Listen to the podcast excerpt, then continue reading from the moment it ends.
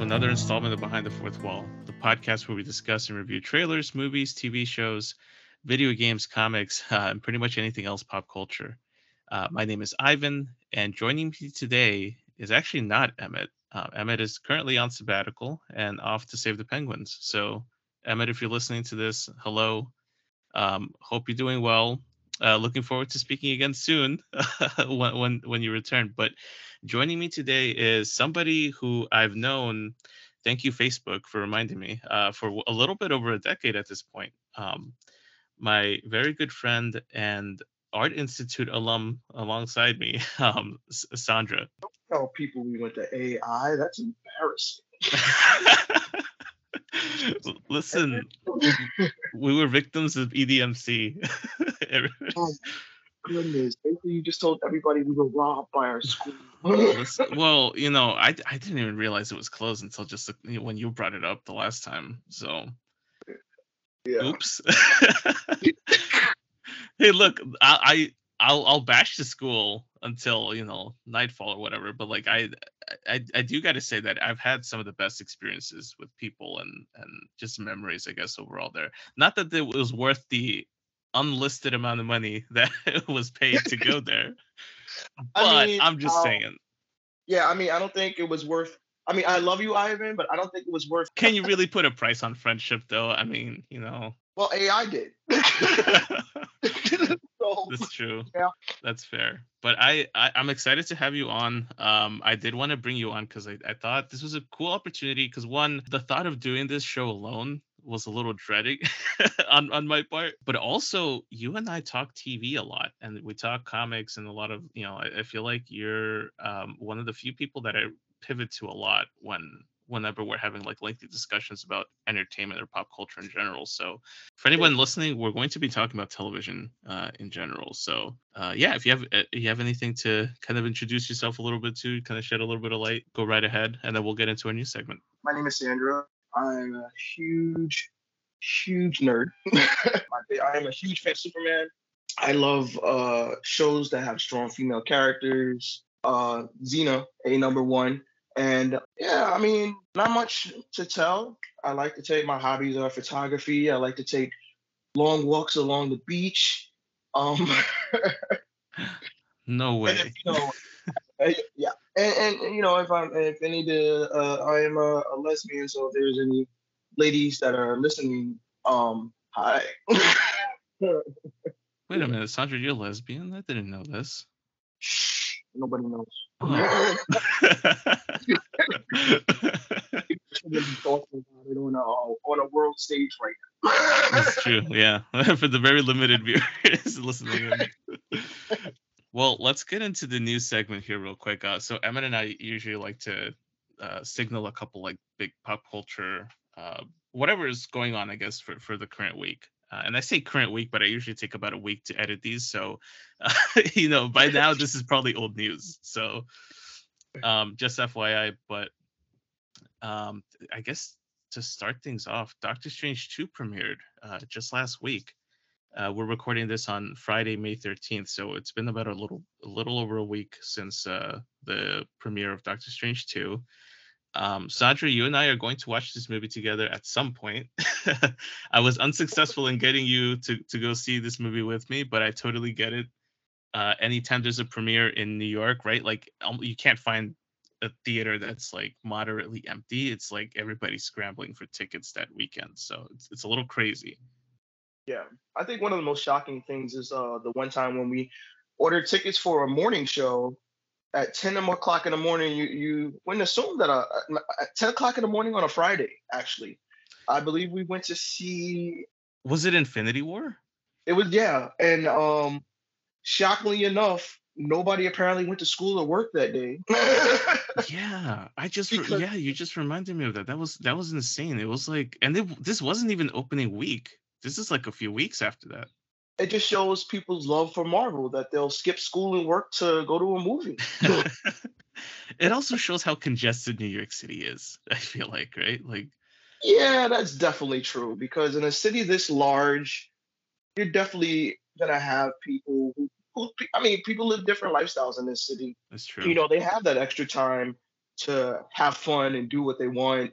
Sometimes it's also good to take a break from work and indulge what brings you joy in life. Yeah, your hobbies, your you know, your yeah. the things that kind of give you meaning in life and that kind of thing. I guess well, meaning might be a little bit of a stretch there, but yeah, I we we always like to watch these movies. I think pre-pandemic we we enjoyed going to the movies a lot more. Um, po- I'm hoping post-pandemic at some point, right? Whenever post becomes post-pandemic, God willing, I guess. I don't know. We'll see. Um, yeah.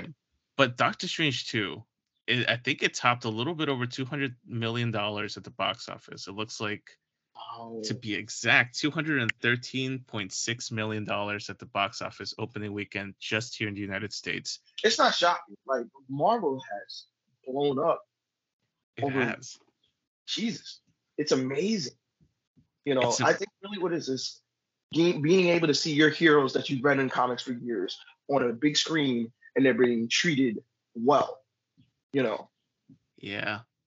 Yeah. So, I think that has a lot to do with it and the appeal of it is now like Marvel's no longer you can't even call it like nerd culture anymore. I think it's built into pop culture in general. I mean, look at the numbers that Endgame built out. You know, like that doesn't happen with a movie that only has like niche appeal. I guess right. It's it's it's a very broad appeal that these movies carry with them now.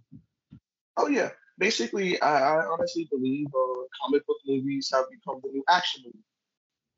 Yeah, yeah, or what westerns used to be 40, 60 yeah. years ago or so.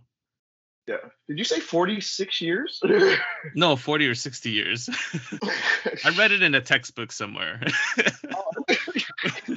I got a chance to watch it. Um, I thought it was a really good movie. I'm not going to give any spoilers away, but for anybody interested in my thoughts, um, I, I, thought it was a good movie. It, um, I thought it was better than the first Doctor Strange. Do I think it's the best thing that Marvel's put out? No, probably cracks somewhere around like my top 15 Marvel movies, which is crazy to even say that that there, I have a top 15 because there's so many of these movies out at this point. But uh, it it is good. It, it's good. It's just it's not like it has its flaws, and I'll probably record something you know separate down the road to kind of go into that a little bit. But um, yeah, the movie's good. I think it deserves a watch on the big screen.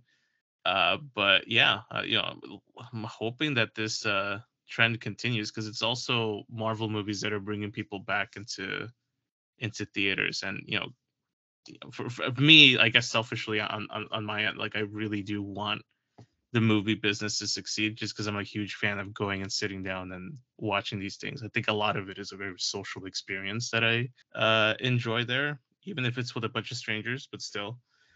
Yeah. Uh, but yeah, it, it, it was good. It was a fun ride. Um, loved it. Oh man, I'm glad you liked it. Yeah. Um, I always loved movies when I was growing up. I was one of the strange birds that went to movies by myself. It helped that there was a movie theater down the block from my school that was only two dollars. and no, I am not 80 years old. it was it was just that was a discount movie theater that had come out where they showed movies that were three months old.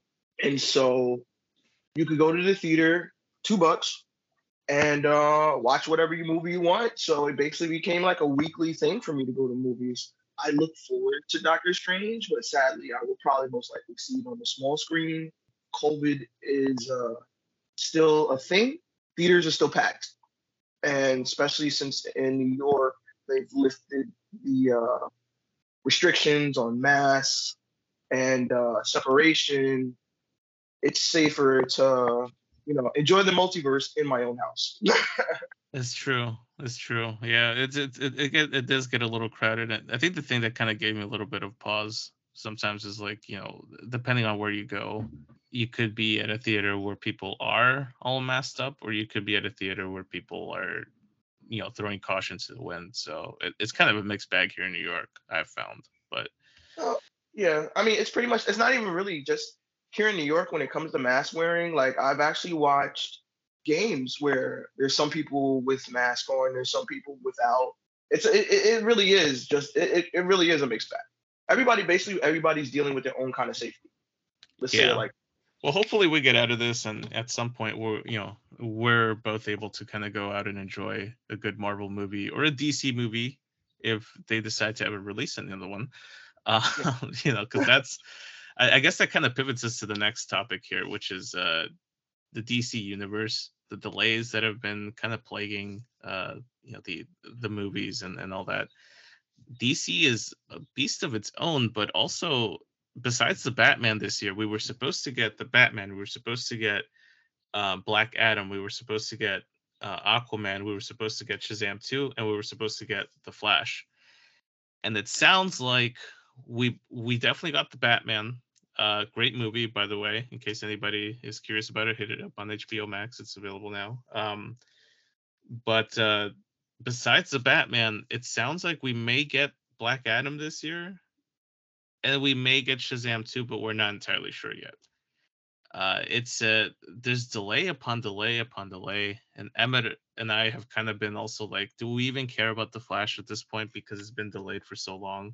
Quite frankly, yeah, I've kind of lost interest. But it, it sounds like um, even with like Ezra Miller's current um, issues with with with their arrest that they've that they've gone through recently plus a whole plethora of other things flash has been delayed indefinitely so it's sad to see but i'm also kind of struggling to really get hyped over live action dc stuff uh, the animated stuff still gets my attention but like the live action dc uh, projects i don't know I, I struggle but like sandra is there anything that you are looking for or were looking forward to, I guess, from the slate of movies. You know, like I said, we had the Batman, Aquaman 2, uh, Shazam 2, and The Flash. But were you looking forward to any of these? And are you bummed to kind of see some of them delayed?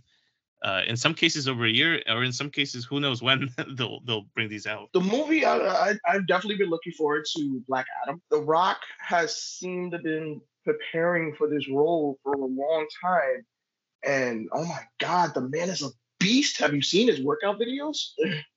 I have, yeah. I yeah. can never match, so. yeah, like I mean, he seems to be very excited about playing this role. He's definitely the perfect actor that they chose to play the Black. He's with Black Adam like Ryan Reynolds is with Deadpool. You know, there's there's just actors that's made for a role. I definitely look forward to that. Aquaman 2, it's sad it's going to be delayed, but it's understandable why. I think The Flash is probably going to be done with a new actor because of uh, the things that's happening with uh, Ezra Miller. But other than that, I will say I I am a I should be a bigger DC fan. I am a DC. Fan. I'm a big DC fan. I just haven't gotten around to watching Batman. The the only complaints I will have about certain movies when they keep coming out is they tend to show the same scenes. Like I, I've seen a, uh, Batman's parents die like eighty thousand times, and Spider-Man's parents and um, well, sorry, Spider-Man's uncle. Well, you don't have to worry about Batman's parents anymore. they're they're definitely not included in the picture at all. The recent one. I was about to say, neither does Batman and then Uncle Ben, the MCU handled it so well too. Like the fact that they kind of you've seen No Way Home, right? Like they, they don't really reference Uncle Ben all that much. You you kind of get enough for a feel that he did exist, but he doesn't have the yeah. same like I guess levity that he did in, in the previous two franchises. Yeah, like um I do like that they finally decided to go off in a different direction. I I've heard that uh, they've done the same thing with the Batman. I probably will get to see it eventually. It's not something I was in a rush to see, uh, but I've heard good things. I've heard good things. Um, as for the, the, the delays, you know, we we we're just gonna have to roll with it. We don't have control over what's happening. Uh, I wish DC would be a little bit more mindful. Well, no, I can't even say to be a little bit more mindful because DC has been very inclusive. You know, when you watch the TV shows and you watch even certain movies, and definitely in the animated areas. As for the movies and as for everything else, I think it's a struggle. But um, I think they do know what the winners they have on their hands, and I'm hoping that they will continue with it. You know, I'm really hoping that Henry Cavill plays Superman once more because I love him as Superman. I think he's amazing in those movies, and I definitely hope to see that soon. If it's if it's actually going to happen, do you think it's going to happen?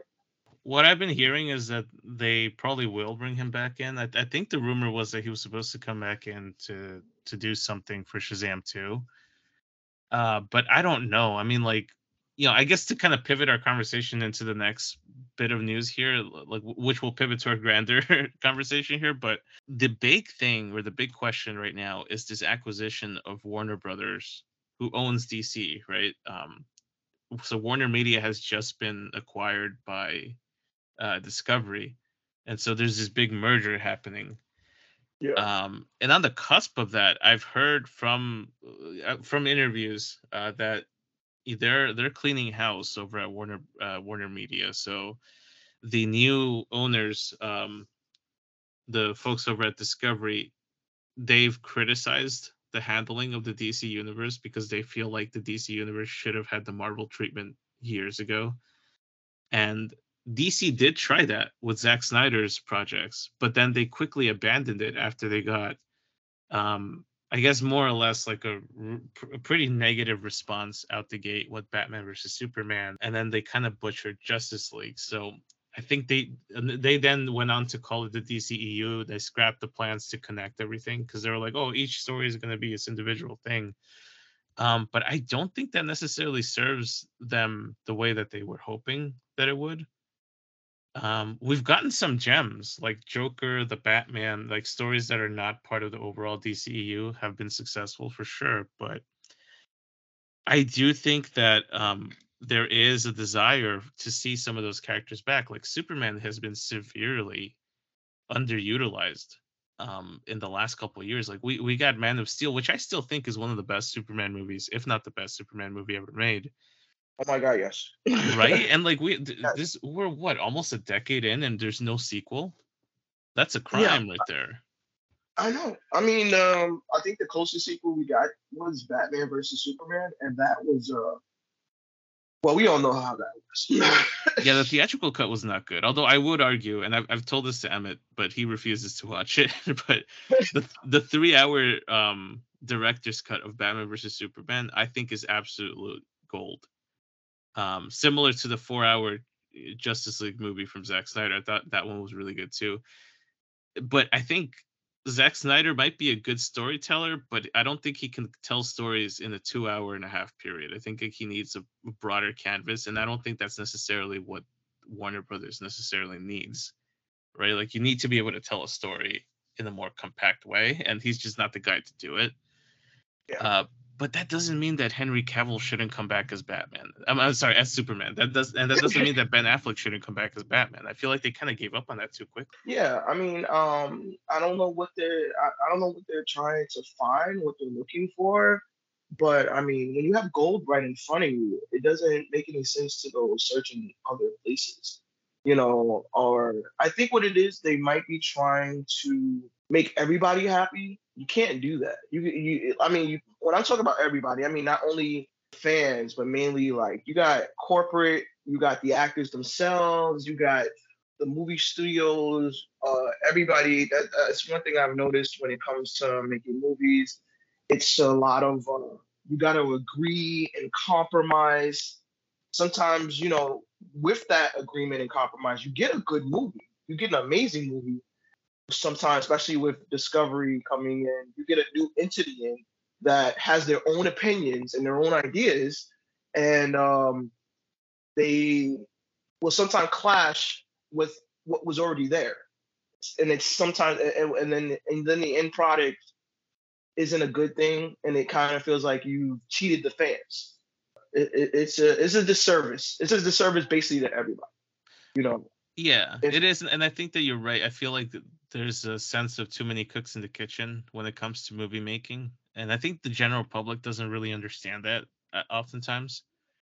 Um, it's yeah. sad, but I think that that's what interferes a lot. Like I, I still think that there's things they should have done, but I, I, think you know going back to this uh, Discovery merger uh, news here, I, I think the big takeaway for me, at least from what I've seen from the, the conversations that I've been having, is I would I would not uh, be surprised if in the next you know two to three years they're announcing the reestablishment or the rebooting of the DC universe because I think that they have they've hit gold with Robert Pattinson's Batman. Mhm. Like if, if if you were to ask me like what they should do, like I would just try to I would reboot everything to match the universe that Robert Pattinson's Batman is based in because I feel like that's the that's their golden egg right now.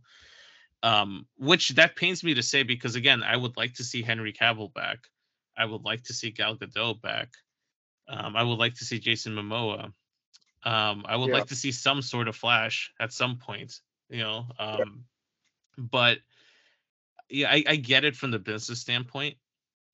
Um, but but you know, again, continuing this conversation of this uh, of this merger, they're starting to, uh, you know, put the axe on a lot of different projects. Like, I had no idea there was a Wonder Twins movie until just a couple weeks ago when they announced the cast, and then about a week after, once the merger uh, was solidified, they put a they put the axe to that movie.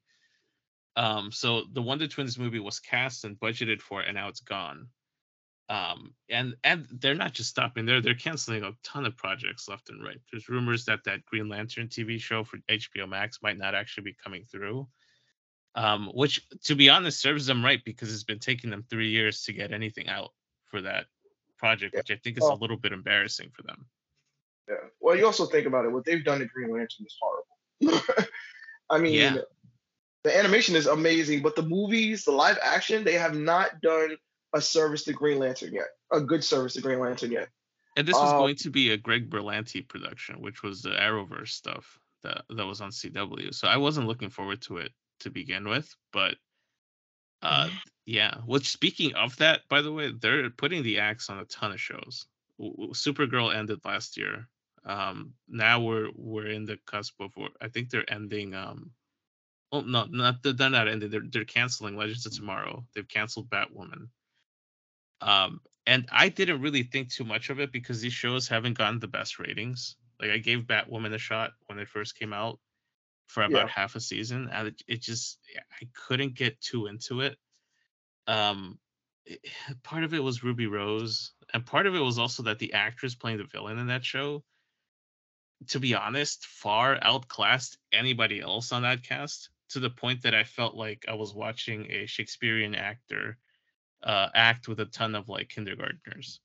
Um i don't mean that to sound as insulting i guess as it sa- as it might sound but i do think that she she had she was a much higher caliber actress than the rest of her castmates and it really showed.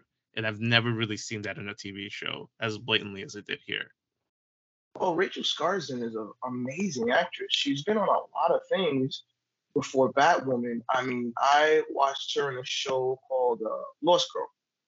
She was amazing in that. She was actually in um, the last season of Reign, playing, uh, I believe it was, I forget the name of the. I believe it was Queen, Queen Victoria or Queen Elizabeth, I believe. was she Uh, queen elizabeth in that show I'm trying to think, was it she, she of the time because it was during Mary Queen of Scots. So I'm not sure if she was Queen Victoria or Queen Elizabeth. no yeah you're right i'm looking this up and it looks like you're right she she did play queen elizabeth She played Queen Elizabeth, yeah. yeah Um, I think what it was with Batwoman, also the problem with Batwoman, I think, was they tried to do a little bit more uh, what they did with A- in the Arrowverse.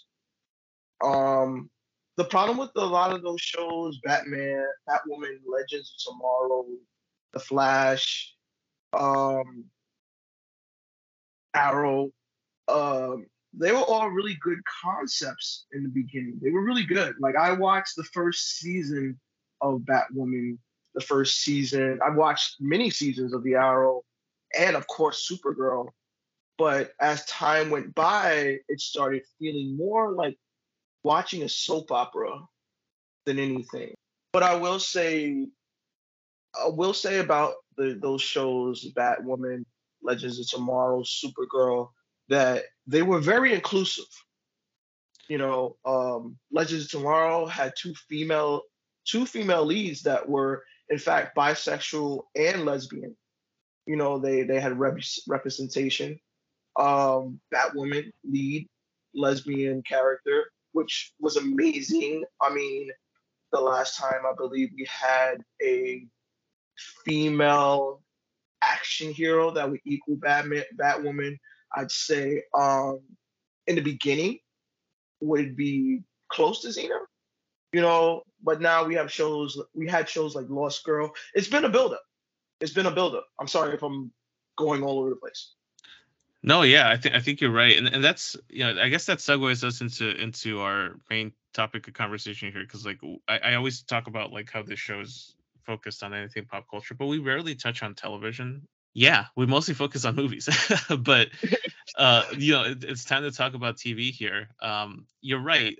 One of the things that came out of this uh, cancellation of Legend, in particular, Legends of Tomorrow and Batwoman, yeah. Um, I, I will say I did enjoy Legends of Tomorrow. I thought because it didn't take itself seriously, it became a really, really, really cool show once it started getting into the sillier t- territories. Yeah. Um, Batwoman, I don't think it ever really found its stride. I, and then Supergirl to me, I thought was good in terms of bringing some awareness to stuff, but they can't. Some of those writers can't actually put those ideas in a really consumable way without sounding way too cheesy or forced or preachy, which I think does them a disservice.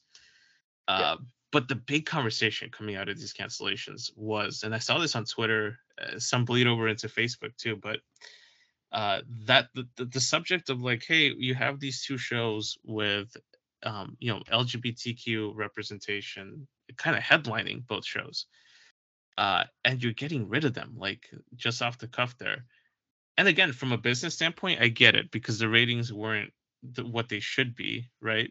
At the same time, I kind of have to question like, uh, are are we seeing the full extent of the ratings here, or should they be counting like uh, like how I, I would venture to guess that half of the audience isn't actually tuning in when these shows are are, are being broadcast. They're actually probably finding it in like a binge type setting uh, months or even a year after after the, the season airs, right? Like, if, uh, at least that's my habit too. Like, I, I tend to watch things after they air, sometimes even long after they air. The only reason why I'm watching stuff live now is because Emmett and I do the show, and we are looking at um, you know, week to week some of the Marvel shows or Star Wars shows that have come out. But if it weren't for that, I usually wait. I, I, I do think that we we definitely have come into a point I think where that should be taken into consideration, right? Like the the television watching habits of people, because now we have streaming services. Now we have a ton of different like options. So whereas before it was like you have to watch it when it's airing in order for you to show your support of the show. Um, yeah. But it it got me thinking though. Like we we just had two shows with headliners being characters of you know uh, f- from the LGBTQ uh, community. Whereas when I was growing up and all that, that that wouldn't be the case. Things would be hinted at and all that, right? But we wouldn't get television shows that outwardly and and very proudly kind of expressed that type of representation. When I was younger, it was right around when I came out of the proverbial closet. I uh, was looking for content that I can relate to something that says, hey, you're not alone.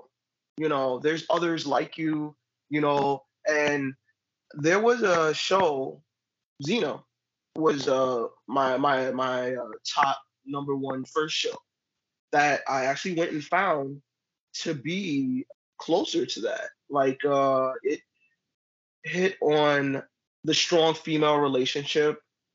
It hit on um that uh tough female lead. You know, she did what she wanted. She she was a woman that was trying to redeem herself from a bad past.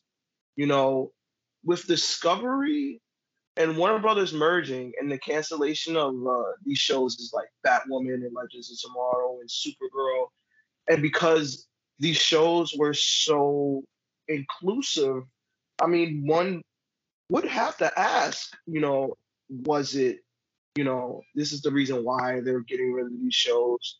But you know, you also got to remember too that uh, yeah, they ha- they have taken their toll. They have been on for years.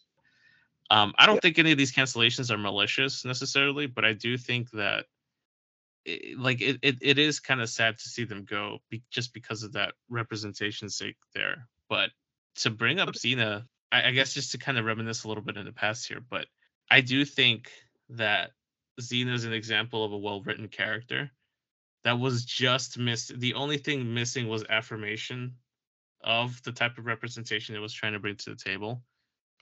Whereas in the past, things have been a little bit more conservative. Right now, I think we are comfortable as a society, I guess, to outwardly express it.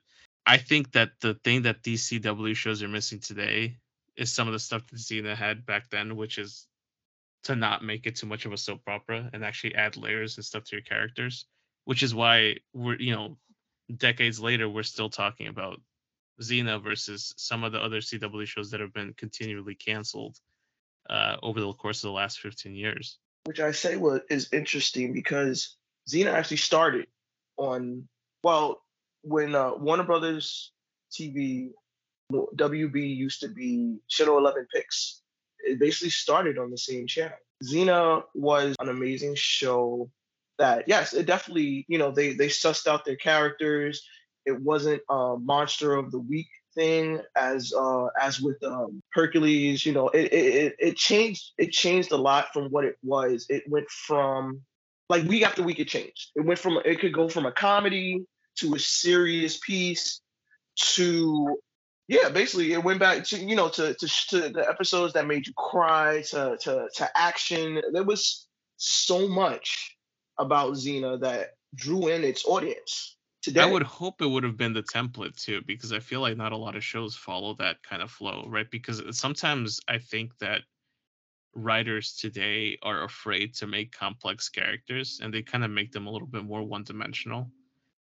Um, yeah it depends on the shows you watch. Like there's been shows where they've been sussed out. Like Lost Girl was an amazing show that um they actually tried to cancel a little bit early, but it was a modern day. Let me see. I believe. Was it? I think it might have been like late 2000s. Oh, I'm wrong. It started on, in 2010. Yeah, it started in 2010.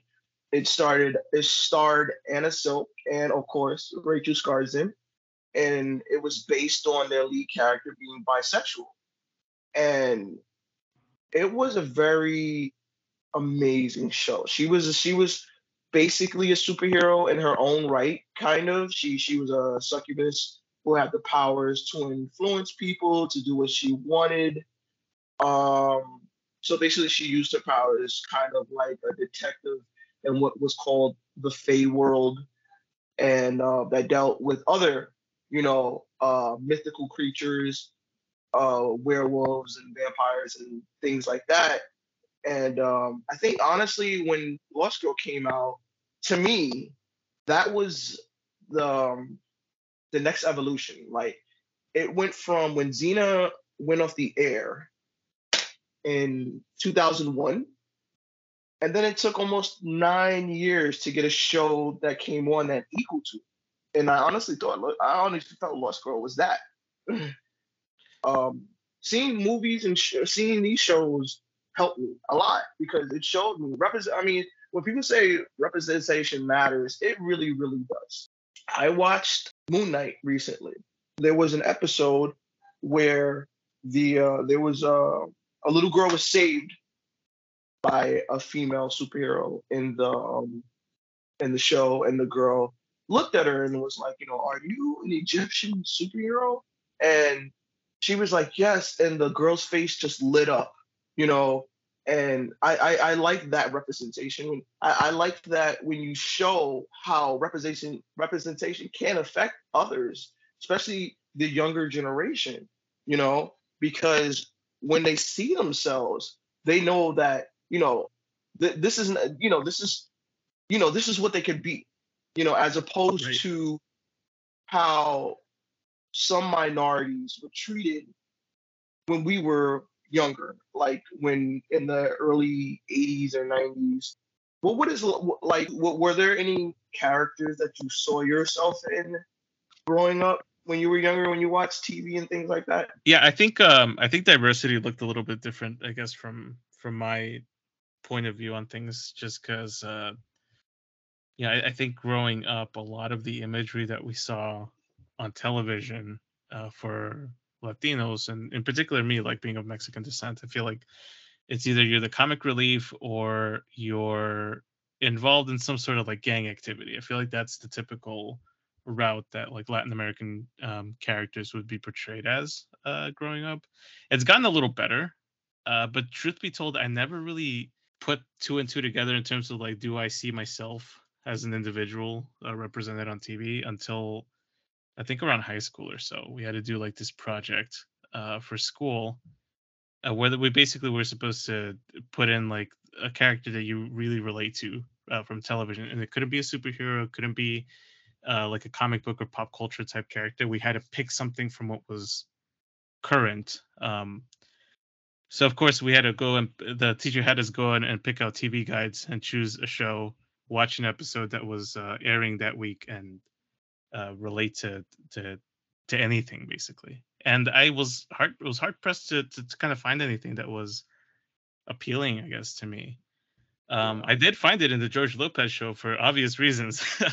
yeah, yeah, that was a good show. That was an amazing show. But George Lopez is an amazing actor and comedian, so. Yeah, it was good, but I also feel like besides that, I, I couldn't really find any other kind of form of representation.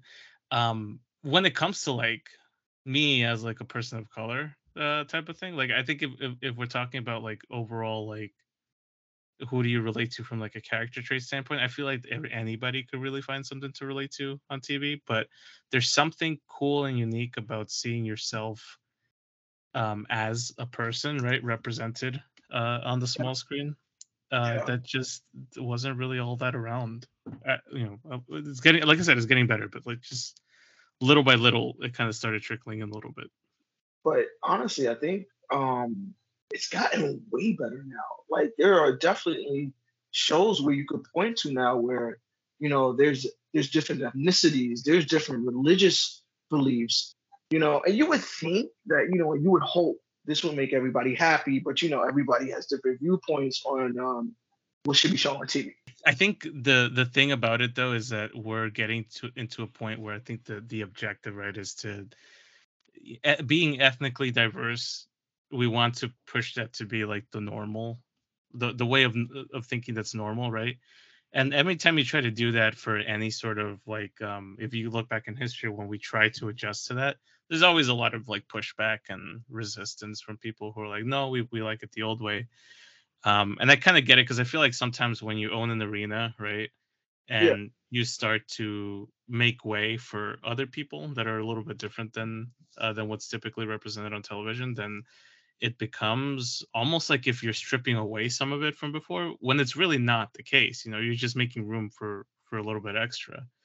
Yeah. Um not to get a little off topic but like now that we're talking about this like i remember i don't know if you remember the show but growing up on fox especially there used to be like these edgy comedy shows that would pop up like the war at home um heck it's it's the home of the simpsons right so you kind of expected something uh things along those lines but yeah. i remember this one show that i that I remember briefly watching or like being interested in, and it was this show called Aliens in America.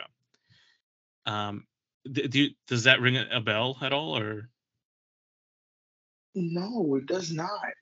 How long was it on? Uh, not. I don't think it was on for long. I think it was maybe two, three seasons at most, if anything. But the premise was around this um this Middle Eastern kid, high school kid that comes in as some sort of like exchange program and lives with an American, like a white American family. Uh huh. And I thought it was a cool premise when I saw some of the promos for it.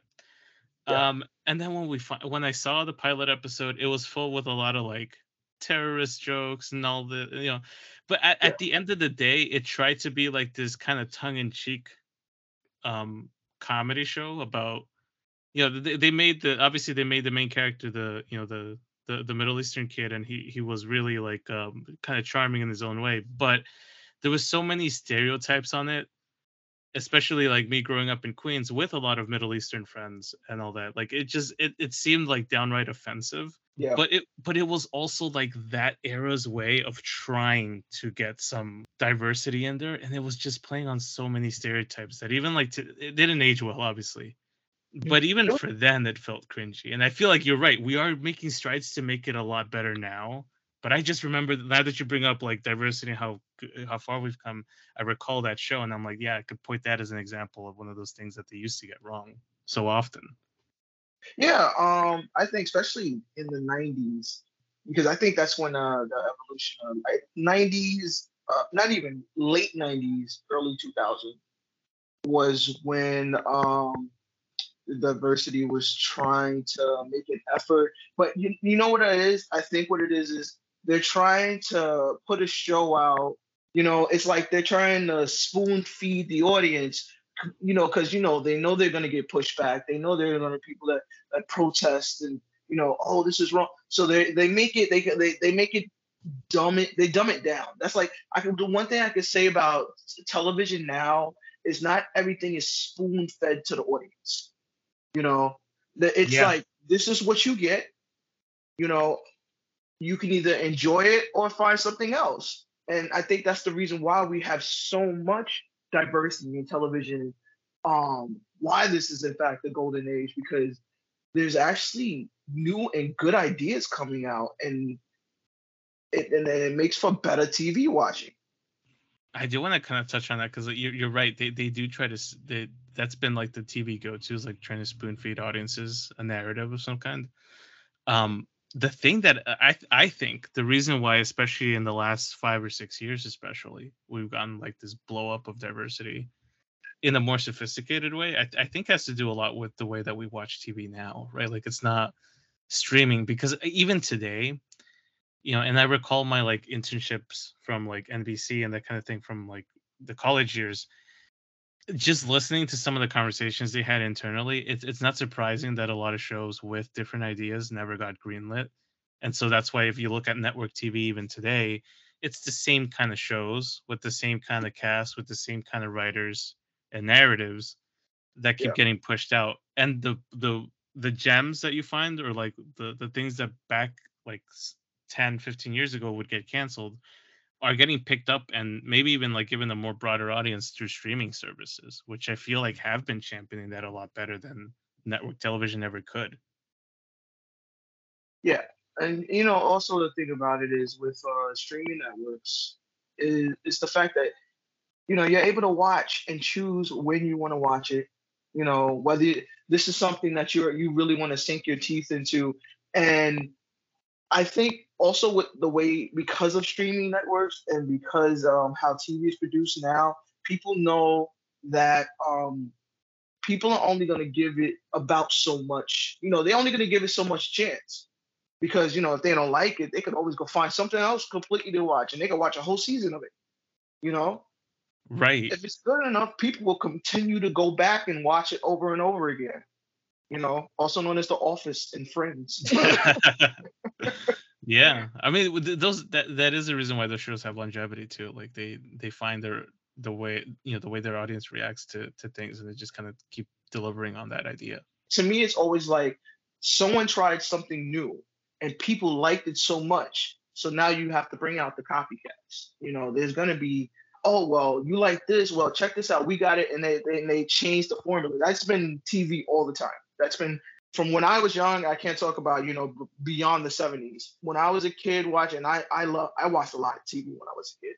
It's always been that way when it came to television. The only thing is people are more willing to take more chances now with this new generation. Millennials, I will say, they really broke the mold and helped. Like with Gen X, we were struggling. You know, we were still fighting. With millennials, because you guys are a lot a lot much larger group than us. You're you're you're being heard and I, and I love it. Television is adjusting to its audience. Yeah that's true. I mean i, I think most of the well the big the big um demographic that's always being sought after just because they're more they're more apt to watch television movies and that kind of thing is that 18 to 35 demographic window and yeah. I think whoever owns that demographic at that time is the one that's dominating at the ratings, dominating on views, or whatever it is that they, you know, are, are measuring things against.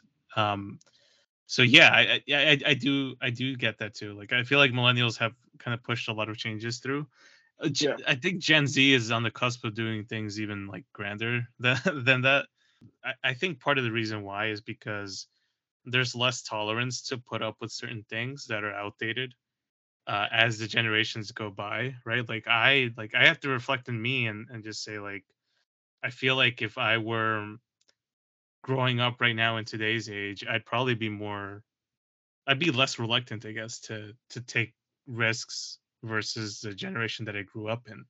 And so Um, that that kind of translates to television taste and all that. Yeah, I. I mean, I got the perfect example.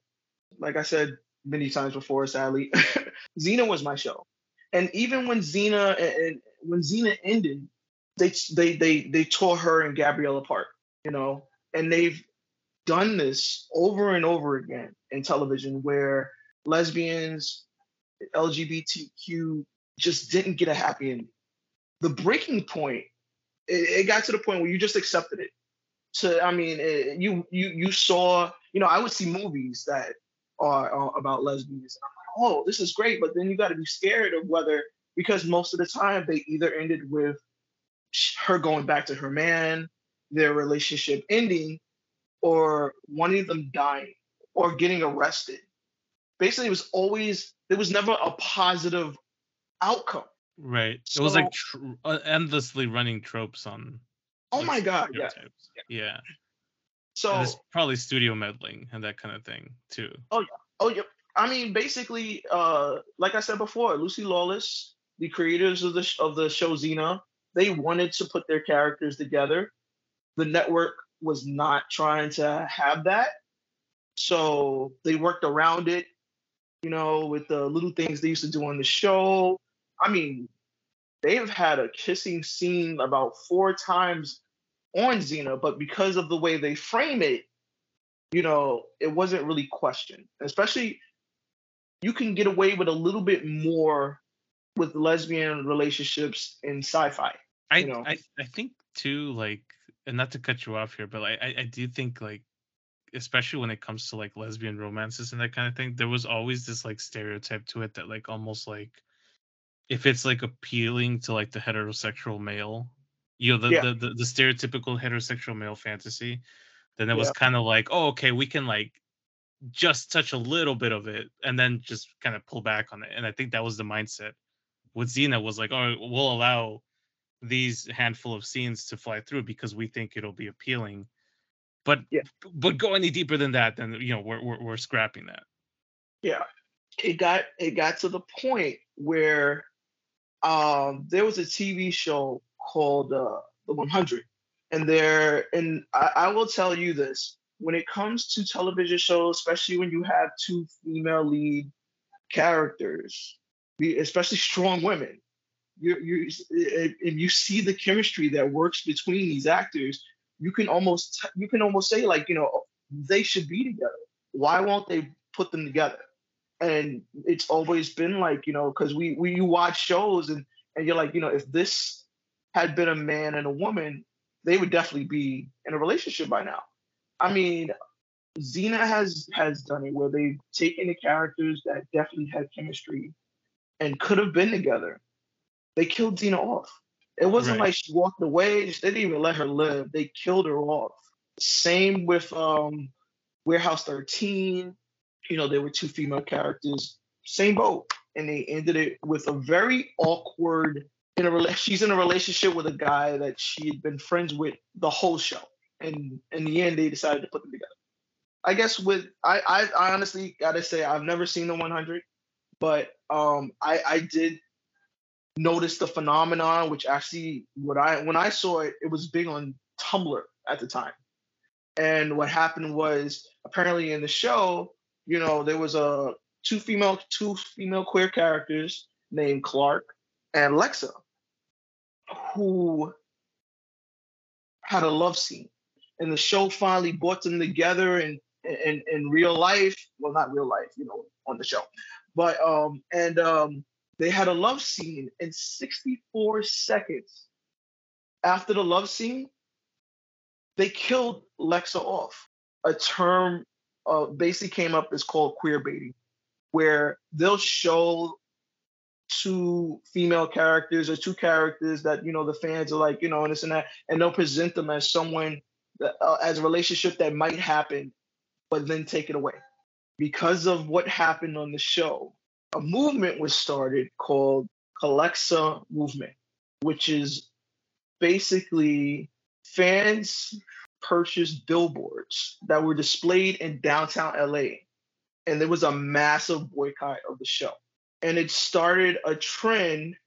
The slow the slogan was basically, you know, stop killing our gays. It finally came to a boiling point. I, was really happy to see it. And because of what they've done, you're actually starting to see that you I can actually watch with confidence when I watch TV now that there's a lesbian couple and they will hopefully not only will they survive, maybe they'll end on a happy ending. And I've seen a number of shows where they the lesbians have ended with a happy ending. I love it. You know, I, I know a lot of people are not receptive to it. Um, to those, um, all I can say is I'm sorry you're missing out because you know these shows are really good, and it, it's not about their sexual orientation because basically what these shows are showing is they're more than just what their sexual orientation is. And I do, and I do feel like that more often than not too. Like whenever you get uh, proper representations. It, it, it's it's twofold, right? Because it's it's one thing for a studio or a a network, I guess, to to deliver on the promise of like getting proper representation on the on a show. It's another yeah. thing to actually be able to write them well. And so I feel that on the queer on the topic of queer baiting, I feel like often than not there's been a lot of like two-sided conversations where you know some people will see a relationship where there maybe isn't and then some people will be like no it's clearly evident that you know they want to do they want to go this route but they just won't pull the trigger here oh, yeah. and I do, I do think uh, more often than not a lot of times i think the biggest disservice that the networks do for especially for like um you know for lgbtq characters is that they'll promote the content that comes out with those characters in it and they'll just be like oh look at us we included lgbtq plus characters but they'll never go the extra angle of actually trying to write a good story. And yeah. so sometimes I feel like people will go and they'll get attached to good writing. And when it doesn't, like when it feels like they're the writers are also trying to tease up or tee up, you know, some sort of big delivery and they don't deliver on it, like it, it, it does feel like a like a bait and switch kind of thing. You know, they're like, oh well, we were tuning in because of this, but now, you know, you're saying that we were we were into was like completely wrong. It's kind of like um I guess it's kind of like Star Wars fans' experience with the with the Last Jedi, where it was like setting your expectations for something only to just you know have it kind of be stripped away just for the sake of it. And I think that that more often than not has happened with, especially w- when we're talking about gay characters. I feel like they've oh. never had their representation well. I will say that I, I will tell you this Star Wars is not the only culprit because remember, Marvel did the same thing. And also, so did um, the author of Harry Potter because she didn't say that Dumbledore was, I believe he's bi or gay. I think he's gay. He's gay, but she didn't mention it until after all the movies and all the books that came out an afterthought. That's anybody can do that. I, anybody can say, "Well, I created this character," and just throw anything extra eh, that they think is socially acceptable at the time, and it's just it's still kind it's still in a way queer baiting because you're doing it after the fact. Yeah, well, Harry Potter has a lot of like revisionist stuff going for it. I think um she tried to get like extra points too for then making Hermione black, and then she's like, "Well, I made her black in the books," and we're like, "Uh, no, you didn't. yeah, it was after the fact that she was she was like, oh, by the way, I'm also diverse too with my writing, and I'm like, come on, J.K. Rowling, you're not fooling anybody here. uh, also, I, I found it. The, the uh, it's it's the movement. It's called the Collection movement, and the the it was called the bury your gays breaking point. That's what they they, they, they bury your gays because there was so many shows and movies and TVs. Like I said, I mean, show even Smallville did it. Smallville did it. Buffy did it. Orange is the New Black. Oh, Kill the either killed a lesbian or no, actually, all three of those shows killed a lesbian. Who was and the one on Smallville? I don't recall. On Smallville, I believe it was a um, it wasn't a regular character. You know? Yeah, I don't I don't remember exactly who it could, it could be on there. I, lastly, I guess um, just to kind of start wrapping up our thoughts here, I, I did want to ask you about something because like I, I think as we're getting into this um, I guess more diverse world, both both when we're talking about like casts and ethnicities and all that, but also like the types of shows and contents that we're consuming. There's a lot coming our way. Like there's there's almost everything is kind of trying to catch your attention nowadays. And you know, there's so much content coming out. Like obviously we're like a pop culture centric podcast here, but what's coming up within the next year or so that you think is uh has is kind of catching your attention here? Well, Umbrella Academy is coming out very soon. I believe that's coming out uh, June 28th. I am excited. I am excited to see what they do with Elliot Page's character. I, I, I just can't wait. I, I just can't wait where the story goes or what's gonna happen next. Like I just, oh my god! And and I know I'm gonna do what I did last time, which is binge it like twice in a row. I make a bad habit of that too because I think last so when season two came out, I, I was like, you know what, I'm gonna watch a couple episodes today and then try to spread out over the week. I ended up watching for almost like a day and a half straight through the entire season, which I kind of regretted because then they left me nothing to watch. But but still. And that's why you ended up rewatching it, right? Because I know that's right. why I actually watching it. uh, and also Stranger Things that's supposed to be coming out soon. Not really sure, but you know, I actually am looking forward to the next season of that. Wakanda Forever, of course. yeah, November release date now. It looks like. November, really? I think it was due out end of July originally, but it got pushed back because I oh, because they shifted over to Doctor Strange. So Doctor Strange took uh, the May release date that was supposed to go to Thor. So everything got pushed up basically by a few months. So it looks like Wakanda Forever is coming out by the end of the year. I mean, maybe by by that time, um, the COVID won't be as bad in New York because you know it's the strain is kind of going up a bit. But um, yeah, I would, uh, hopefully maybe we'll be able to see it in the movie theater. Well, I'm gonna risk it. I mean, like, you're a maverick, man. Nobody tells you when and where you go to see a movie. I'm look. I'm. I, I, told Emmett the same thing because like I've been uh, subscribed to that AMC Stubs Pass thing. So like I'm paying twenty something dollars a month for my AMC subscription. So I basically get to watch I think like three or four movies a week at AMC. So I never stopped it. I should have. I really should have because I'm not really going all that much. But like now, I almost kind of feel obligated to go to the movies at least once a week, which I haven't done yet. But we're getting to summer movie season, and I feel inclined to do so. Ivan, you know you can just cancel that subscription already. I mean, there is another option. uh, yeah, but I mean, like, uh, I don't know. There's part of me that's like, you know what? When things go back to normal, I'm gonna go back to watch it because I would watch a movie every single week because it, it made sense. I was working in Midtown. I would just get out. There's an AMC within walking distance always. You sound like a hoarder, man. I don't want to throw this away because I might. I, yeah, yeah.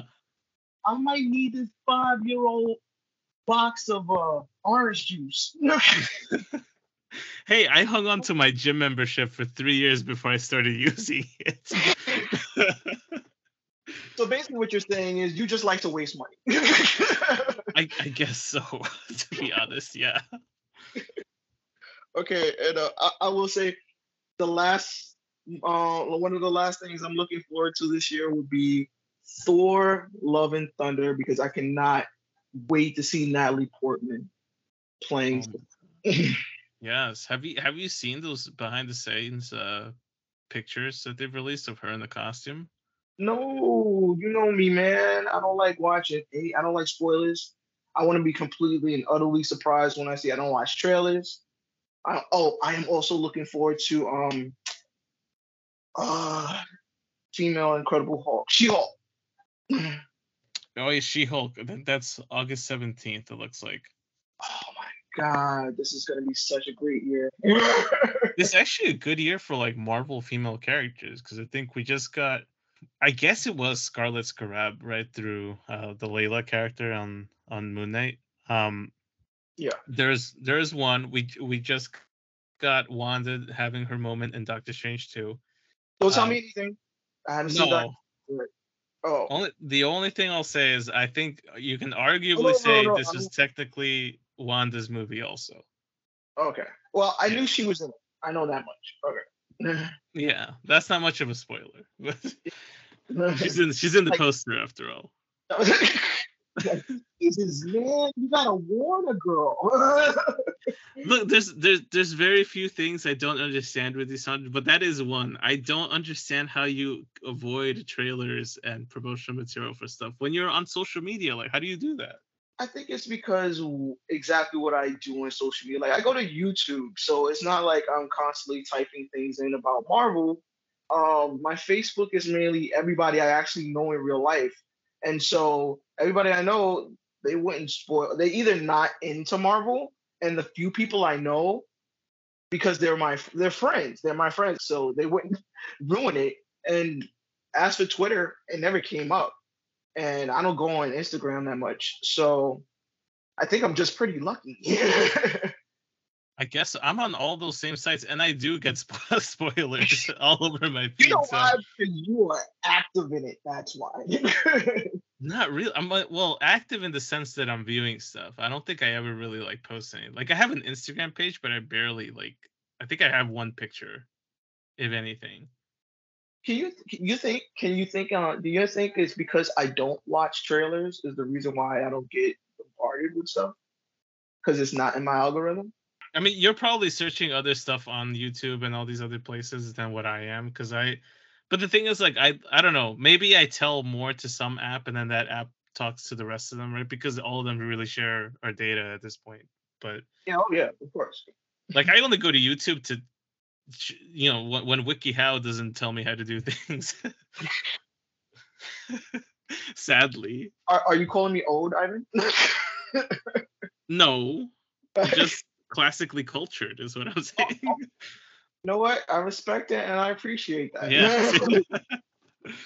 well, yeah, the, the, the- but there's there are a lot of um female Marvel characters stuff coming out this year. I think um Miss we're getting Miss Marvel in June, which I'm really much looking forward to. Like I that that's one you know, and, and, and I don't know how far back you've listened to some of our shows, but like Emmett and I have talked about my excitement and his almost non-excitement for some of the stuff that's coming down the pipeline for for Marvel. But uh Miss Marvel's one of those shows that I think uh they can it's either going to be really really cool or it's going to be one of those other shows that i'm going to chalk up to like hey they really should have gotten somebody that understood the source material more here. Yeah. but they have a really good diverse cast. They really have a good um, diverse cast behind the scene as well. Yeah. um so i'm i'm very hopeful for it. Yeah like i'm, I'm excited because i feel like this phase of marvel has felt like phase one. Like we're almost like an exploring uncharted territory here Yeah, yeah. It's basically like when you went to see that first Iron Man and you didn't know how that was gonna come out. Right, and and I think for the most part I've enjoyed it. I, I but I understand why people are getting like superhero fatigue. I think at this point too. Uh, Well- but there are cool things coming down the pipeline. Well, what about you? What are you what are you looking forward to coming out this this year? How many movie theaters will you be getting infected with COVID? at So- least twelve. At least twelve. At least twelve. At least mm. twelve, I think. Yeah. Now, I, honestly, I I have the very big privilege of like not like basically being isolated for most of the week. So if I catch it, and I'm like routinely testing myself, so Yeah. especially especially since I'm going into the city constantly. You know, every time you sit in that subway, you're getting infected with something. You know, like you're not Oh, carrying. Before before COVID, you could have got strep. You could have lost a leg. I mean, there was all kinds of things. Yeah, And- that's why when this whole thing started, I'm like, you know what? As a New Yorker, I feel like I've gotten infected with everything, so I'm okay. I'm good. Even if it gets me, like I'll be fine. Thankfully, it only got me once, and I'm still here. So, in your face. COVID. gotcha. Um, but no, I, I think in, in terms of stuff that I'm looking forward to, I'm looking forward to Miss Marvel. I think that's my next big thing that I'm really looking forward to. Um, Thor: Love and Thunder, definitely on my list. Um, I think Chris Hemsworth has been enjoying his time as Thor even more so than you know the fans have been enjoying consuming his uh, his content ever since the last Thor movie. I feel like they've really done wonders for that character.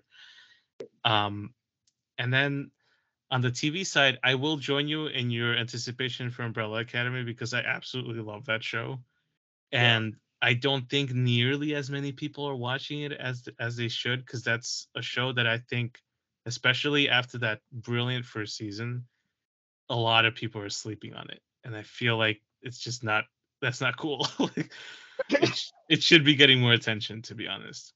I'm actually shocked that it isn't because, I mean, it, it, it, it like you said, it's an amazing show, very diverse cast. The storyline is amazing and they literally keep you on the edge of your seat when you watch that show. yeah, and it's not a like outward adaptation of the comic book. Thank God, you know, because the book is like super silly in a good yeah. way, but it's also like kind of you know a little outlandish. And I'm also kind of excited to see just how they deal with the Elliot Page situation because this is the first time I think ever in in a in a TV show or any ongoing series, right, where we have um, a, an actor who goes from uh, who I guess transitions in between projects. Yeah. Uh, so this is this is also kind of testing waters for them just to kind of see how they handle that because I know that I, I think I know I think they had mentioned that they were also that's going to be like explored through the character uh, themselves. So we'll see. I don't, you know, I'm I'm I'm I'm just curious to kind of see how they tackle that. But uh, that show's at the top of my list. Um, towards the end of the year, I'm definitely looking forward to Black Panther 2. I wanted to get your thoughts on this too, because Emmett and I have kind of talked about this a lot, but I do want to get your perspective on it.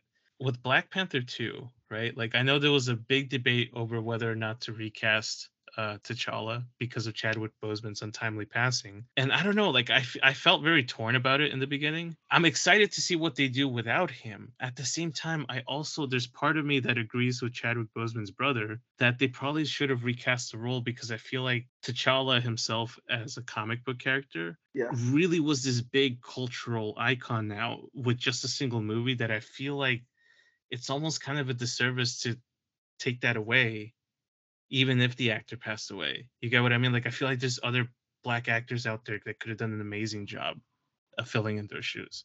You know what? Um, I agree with you. I, I, I definitely think, but but what I think what it is is not for this movie. Like if they come out with another, hopefully, fingers crossed, they come out with uh, Black Panther three. I mean, I think by that time, enough time has passed where I think you could definitely find a very good actor to re- refill the role of Black Panther. Because even in the comics, Black Panther is more than one character. Right. It was multiple. I still feel like though, like from a comics standpoint, that the T'Challa character in particular is very rich in story yeah that they because they've said they're definitely not recasting T'Challa at all. If Black Panther comes back, it'll be a different character, and I'm like, well, that's kind of you know, there are others, you're right, but none of them have as yeah. rich a history as as T'Challa does. I think what it what it uh, I think yeah, I understand what you're saying, but I think at the same time they're trying to they're they're trying to immortalize him with that, and it's it's that's definitely not a bad thing, you know. Yeah, I don't think it's a bad thing either. I just feel like to outwardly just be like we're never recasting him is kind of a little bit blindsided, you know. You know what I think? I think people say a lot of things at the time and things change down the road when different people take over. Different some people take over, somebody might take over the studio. Um, whoever owns who knows? Disney might not always own Marvel. You know, once things change when things change hands, you know, the different decisions are made although that feels like decades away from i feel like disney as as as the that you know the house of mouse is kind of dominating everything at the moment yeah I'm but half surprised they haven't bought DC from Warner Brothers yet. I, I, really wish you don't say that. Let's not put that out into viewers. I mean, Listen, after that merger, anything can happen. I, am pretty sure Discovery doesn't want to hang on to all of their IP like that. This is very true. Next thing you know, you're gonna see it on either um Netflix and Hulu. I want give me that Marvel versus DC movie in 10 years. But first you got to put it on a Will Smith movie as a billboard in the background so that it becomes a reality like they did with Batman versus Superman. All right, well, I think that about wraps us up. I do feel like this deserves a part 2. There is one thing I wanted to do I, I did wanted to say, but one of my favorite things when um Black Panther first came out, just the embracement and the excitement that people of color had. Like I'm not even gonna front. I saw black people dressed in African garb. I saw one guy dressed like um the king from Coming to America, James Earl Jones character. I, I loved it. I loved it. I love movies that bring people together. And I, I I'm really hoping Wakanda Forever does that again. I hope so too. I, I, I do think it was such a like once in a lifetime kind of thing with the first Black Panther movie. Yeah. Um, and it was also kind of like trippy to kind of see people's reactions to it, right? Because there was a side of folks that were like, "Oh, this movie's no big deal. It's it's okay. It's a it's a good Marvel movie." And I'm like, and, and or so, or the other people that are like, "Oh, this isn't the first you know uh, black character we've gotten from Marvel. We've we've had Blade before. We've had all that. I was like, yeah, all of that is true, but but big but here. Not only was this majority black produced, and the cast was primarily black, it was also the first movie with those two, you know, parameters that had that much money to work with and that big of an audience worldwide to distribute it to. Yeah you know, like as big as a phenomenon as like Tyler Perry Studios has, has become, he doesn't have the reach that Marvel does, and so for someone like Marvel to to do that, I think really set, sent that message that like, hey, not only is it are people craving this, there, there's also big money to be made here, and I think that's what really caught Hollywood's attention too, because I didn't notice this until I read this in an article like two weeks ago, right? But uh, ever since Black Panther, there's been more funding for uh, black centric character uh, driven movies, like by by a big margin since the last since the premiere of Black Panther, and I think a lot of it had to do with like look at all that money that that could be made, and it sounds like shallow that too, right? But at the same time, I also feel like that opens up opportunities and it opens up uh, the world to also be exposed to more ideas. Exactly. I told you, all it takes is one person to take a risk. You take one one one show, one studio to take a risk, and then it's the new it's the next new thing. That's the one truth. Hollywood will never be money sick. So as long as it makes money, Hollywood will, will be able to make it. I just feel like they're very slow to kind of pick up on on the pace on some things here because yeah, I, I, don't know. I guess that's just the nature of, of the business too. But anyway, we'll probably be back. We'll, we'll talk about it. I kind of want to get you back here for for talking about Umbrella Academy because I feel like that's a show that I, I haven't spoken to anybody about. I think you said the end of June, right? It's coming out. I believe so. I believe it's coming out June 28th. All right. Can... Well, it's been great to hang out with you, Sandra. Thank you for joining me today. I appreciate you having me on there. Uh, I appreciate. I wanted to say thank you to Emmett you know, not for not being here, but allowing me to be on your show. And um, I hope I did a good job. Thank you for having me. Uh, for for anybody who wants to follow along with us, um, you know, s- you know, stay tuned. Uh, we'll we'll probably we'll be we'll be having more pop culture talks down the line. Until then, thanks for listening.